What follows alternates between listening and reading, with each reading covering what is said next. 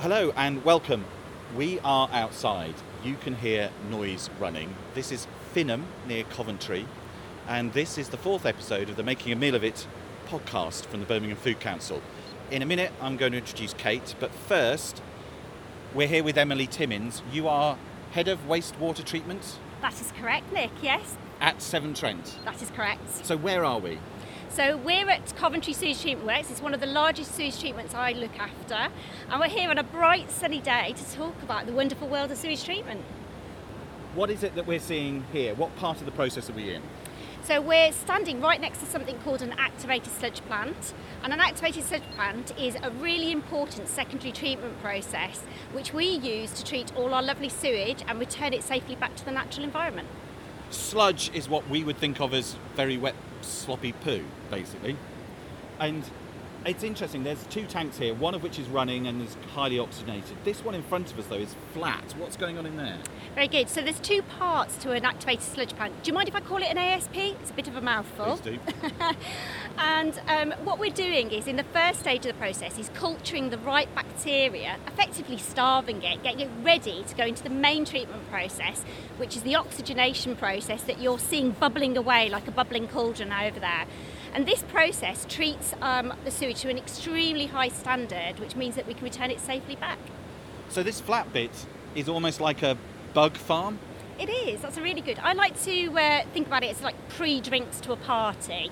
So they're getting they're getting ready to go, and as soon as they hit that oxygen, the bacteria come alive. They do their amazing work in terms of the treatment, and, and it's good to go.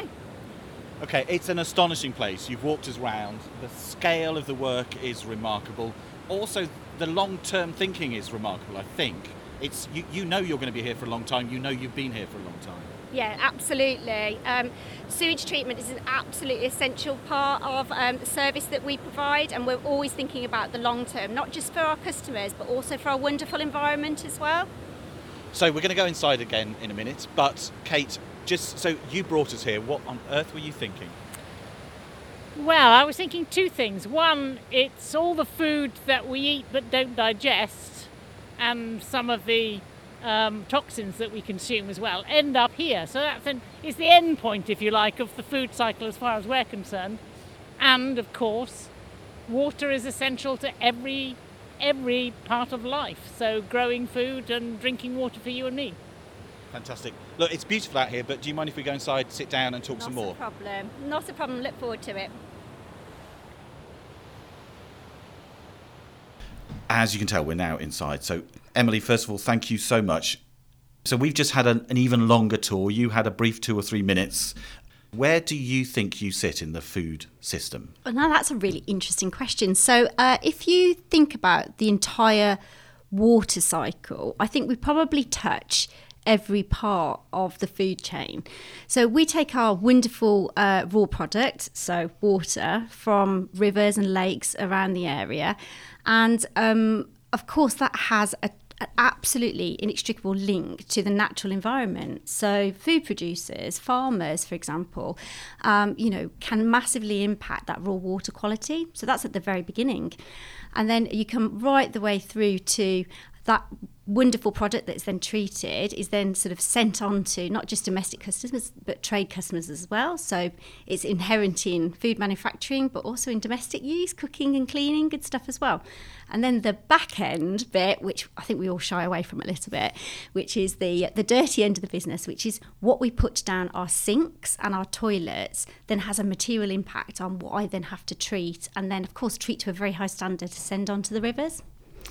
And we've walked past what you call cake, which some of us might think of as compost, others might think of it as it once was poo, basically.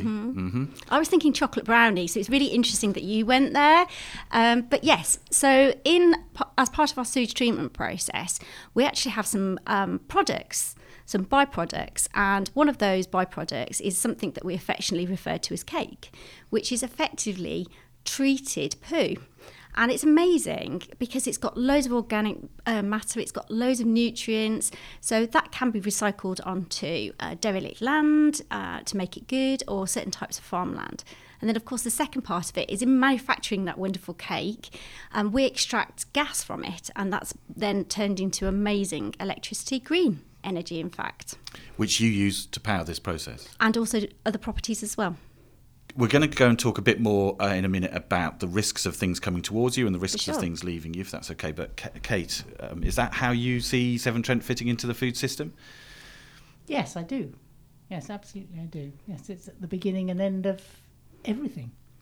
You have the water that you need to treat coming to you. Mm-hmm. What are the risks in that as it's heading towards you that you have to be aware of, you have to manage? I suppose it's something that people don't often think about their sewage system and, and their toilets and their sinks. But actually, what people put down the toilets and put down the sinks has actually a massive impact on our ability to safely treat sewage. So, for example, fats, oils, and greases is particularly big issue for us. Um, our sewage network was built in the Victorian times and was built at a time when you know things like wet wipes and sanitary products and, and fats, oils, and greases weren't weren't as prevalent. And so, actually, by inadvertently placing these things down the sinks and the toilets these can create things called blockages in our in our old systems. Blockages then can result in pollutions into our natural environment because the the sewage can't escape down its normal route. So it's really curious to think about sort of how we've evolved as society but actually how our sewage system hasn't and we need to sort of readdress that balance. And that is something that does does worry me so I think my call to action, if I had a moment, would be please don't put fats, oils and greases down the sink and avoid putting wet wipes and sanitary products down the toilet. Pee, poo and paper only, please. Pee, poo, and paper. Just pee, poo, and paper? I did mention a fourth one. Puke would be fine too. Okay, all right. so give me an idea of what's give us an idea of what's happening there then. So the wrong things that we're putting the wrong things down at the toilets and our sinks. What are you having to do? So what that resulted in, I talked about a blockage. So a blockage in our sewage system, which means that sewage will back up the system into people's gardens, into um, public spaces, and into their houses. And I have to send operatives to those places and physically manhandle that material out of the sewer network. And I'm sure there's plenty of 13 year old boys out there that have heard about fatbergs.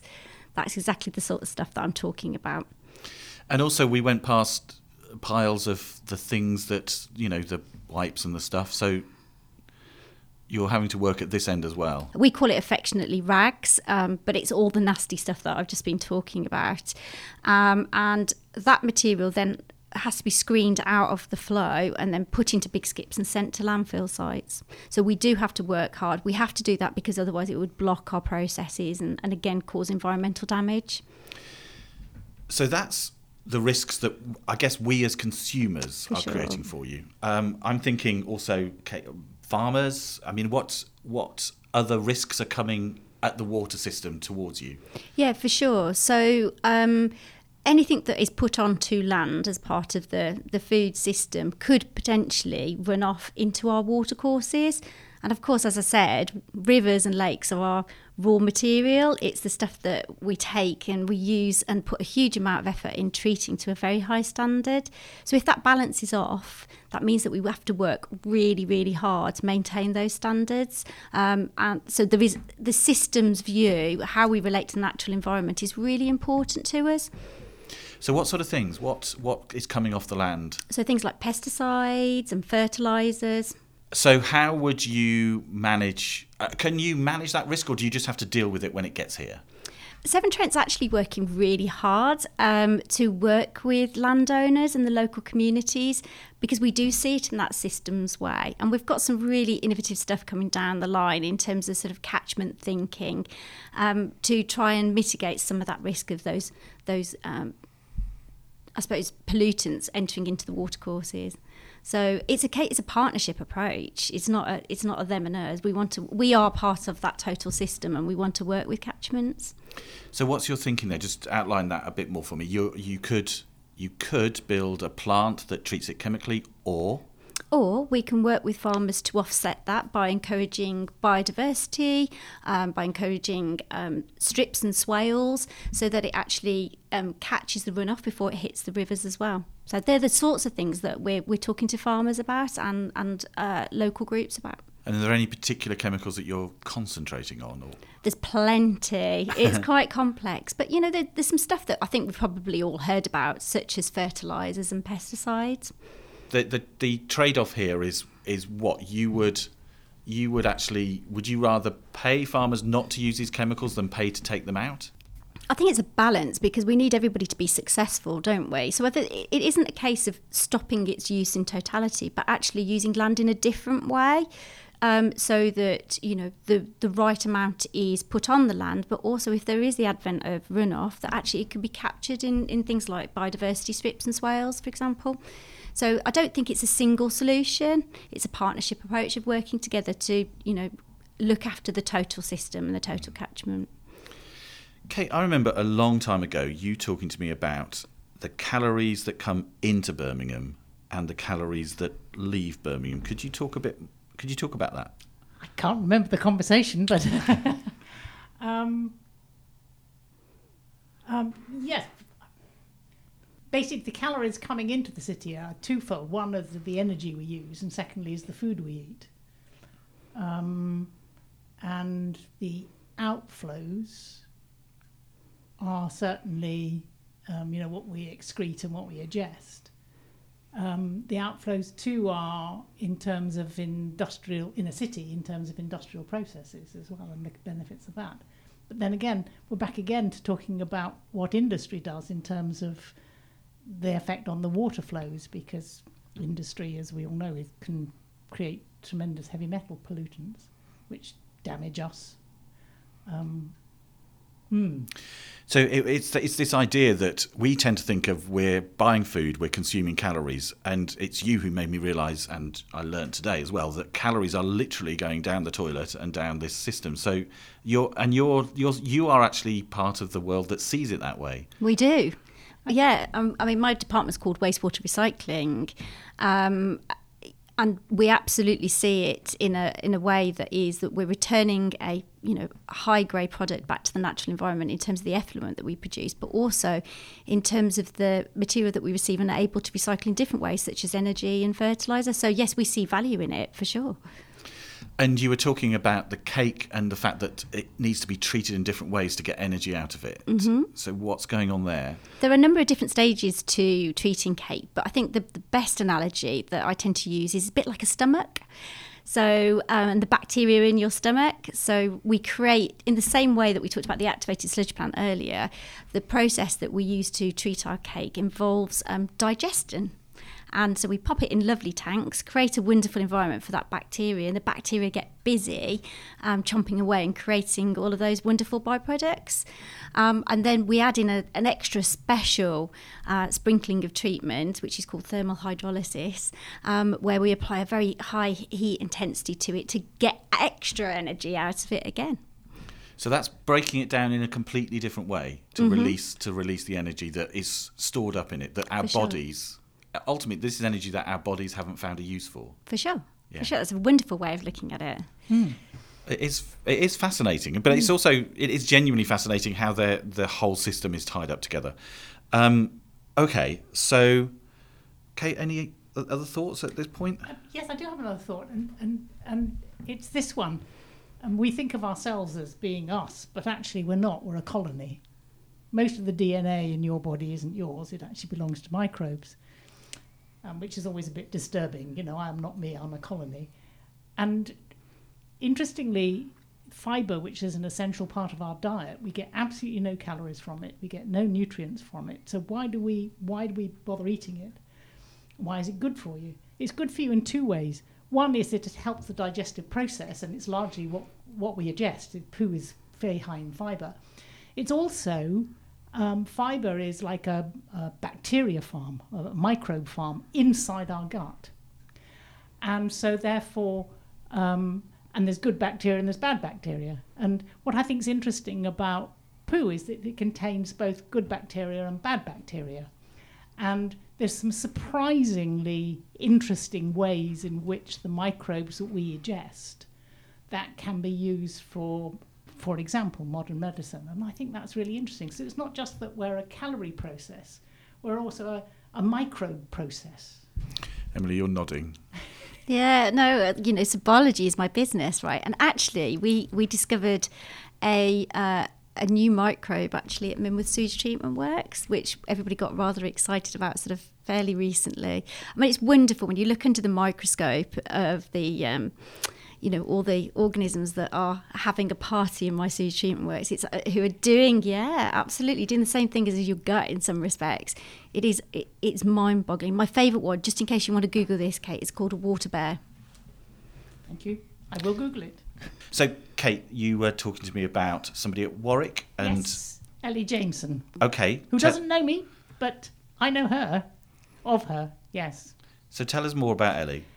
Well, Ellie um, is very interested in something called phages. I mean, everyone's heard of antimicrobial resistance, that in effect, you know, we, we take antibiotics to get rid of infectious diseases, and without it, modern medicine and a lot of operations just wouldn't happen. But the trouble is that the bugs who breed faster than we do are becoming resistant to these antibiotics. So, what we, and it's a major, major crisis, not just in uh, human medicine, but also in terms of crop pathogens.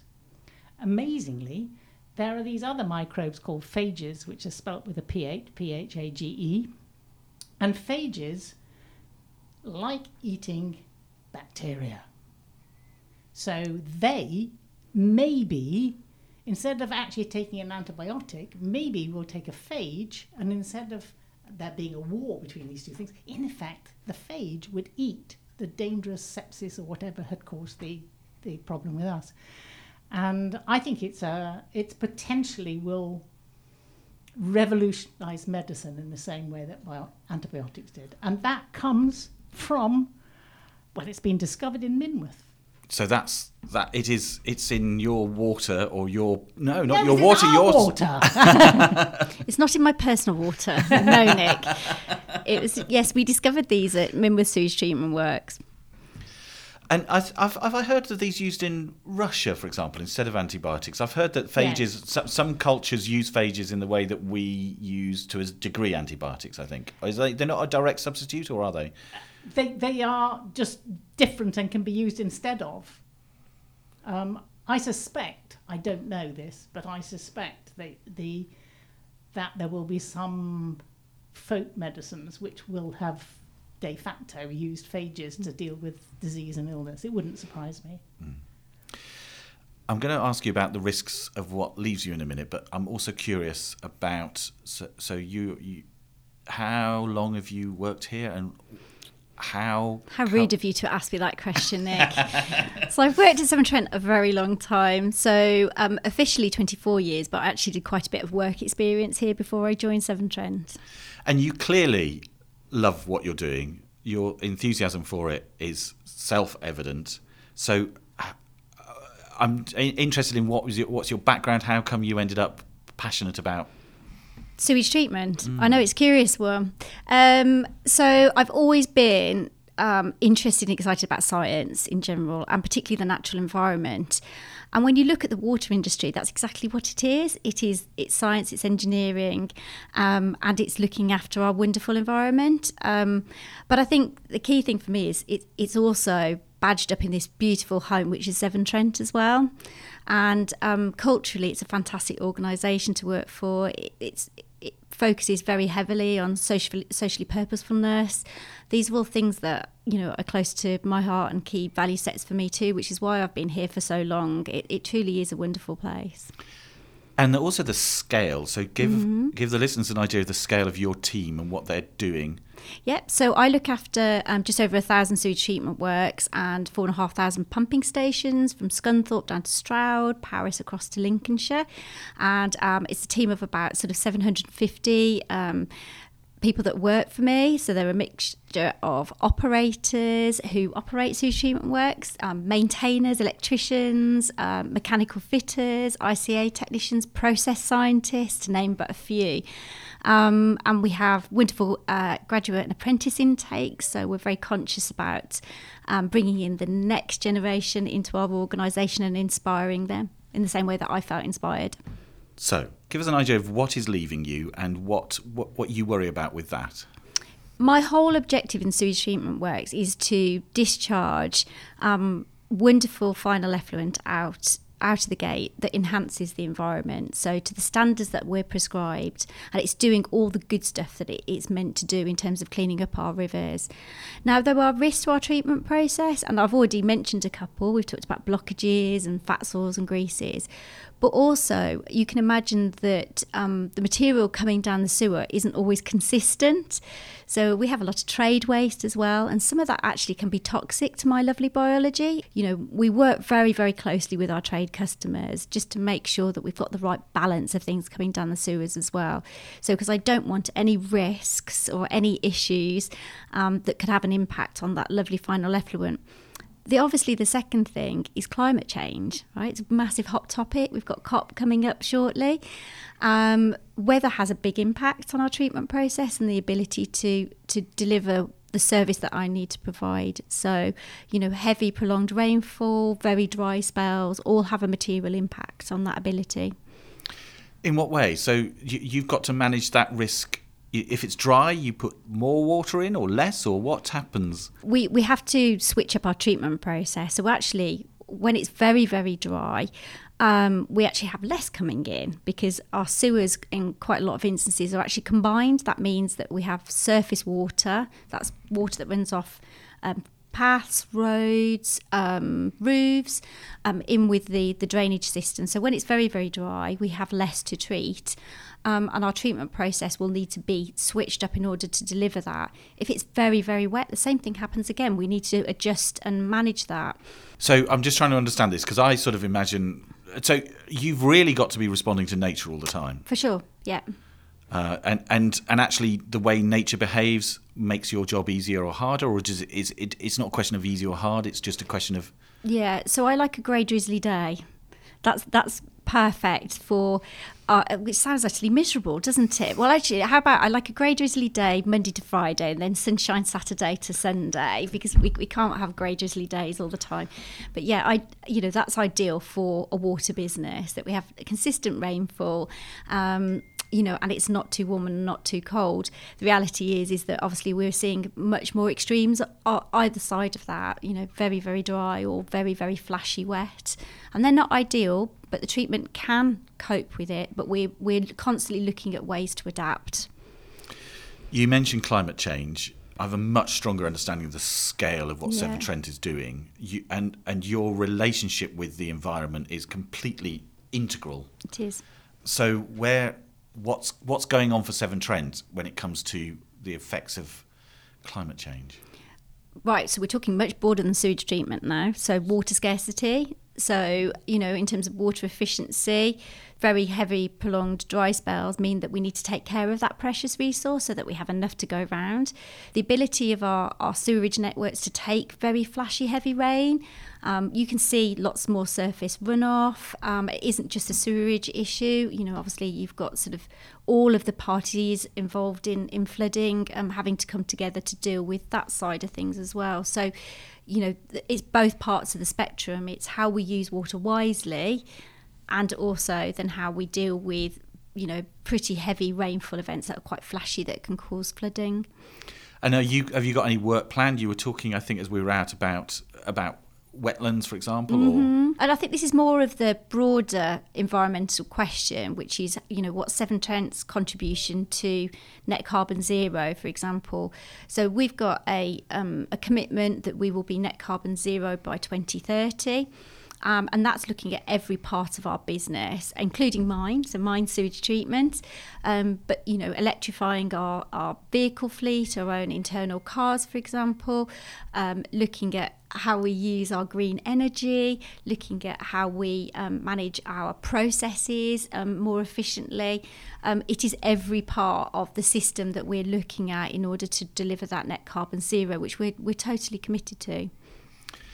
And can I just actually cycle back around slightly to risk? So this is possibly less to do with what comes out of your plant, but you also supply, obviously, the food industry with one of their most important commodities, which is water. What is that relationship like? Do they just take for granted that they're going to get the right stuff coming at them, or are they testing you? What's going on? Um, so we're a service provider, so I think you know why wouldn't they expect to receive the high quality product that they need for for the food manufacturing industry? So part of our service to our our trade customers is always to talk about water efficiency, and um, you know, which sounds a bit ironic, doesn't it? I suppose we're we're asking people to take a product, but we're also asking them to take less of it too. But I think that's a responsible thing to do. Lovely, Kate. You've been making notes. What's on your mind? I suppose one of the things, Emily, is is that y- if you were going to start from scratch and build um, a sewage treatment works for a city, or indeed a sewage system for a city, you wouldn't start where the Victorians started. You start somewhere else. So you're always having to deal with legacy systems. And one of the consequences of that is, as we discussed earlier, that when you flush a lavatory, you're flushing it with valuable, precious drinking water, which is, you know, it could be water that's, you know, from the washing up or whatever. But the, am, am I right in assuming that the costs of different infrastructure to have a separated system is, is it possible anywhere within your system? I think there are lots of possibilities, and it's going to require um, organisations to take a leap of faith and be quite bold. So um, I think anything's possible, but expensive for sure. But you do more of it, it becomes cheaper.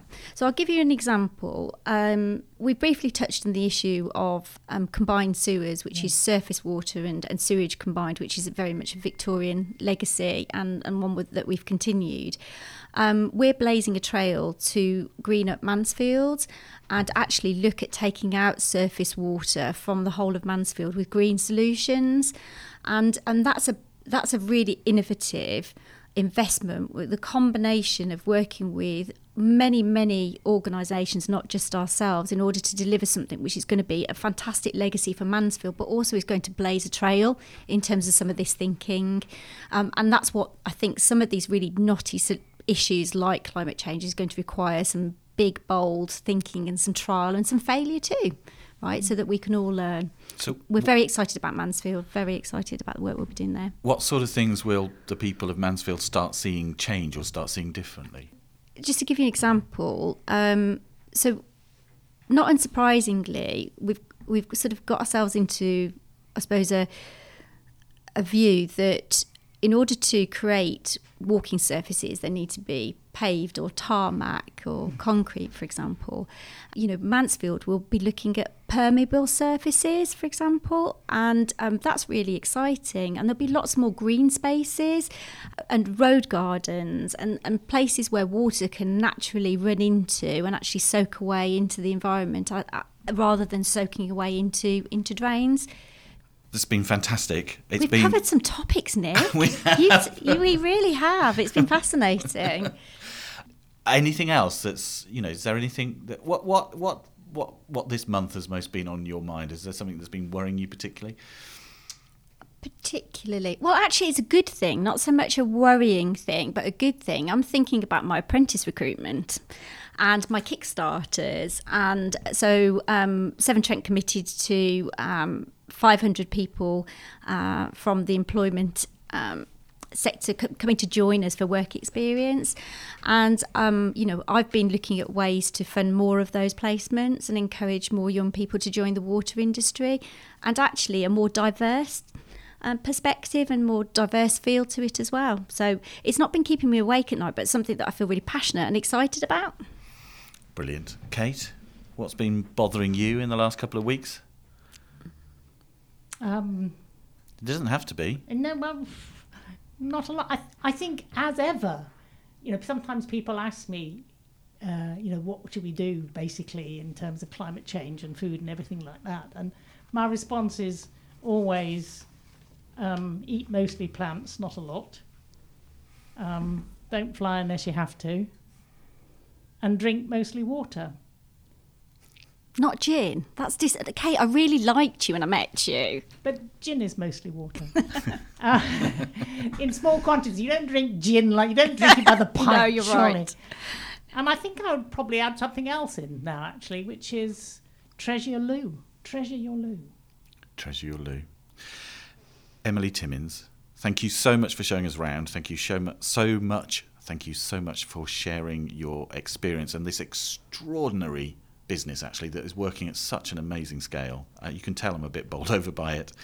Kate, thank you as always. Um, you can find much more thinking about food and food security on the Birmingham Food Council's website, which is birminghamfoodcouncil.org. And we are BHAM Food Council on Twitter. But for this, our fourth podcast, thank you both and thank you all. My pleasure. Thank you.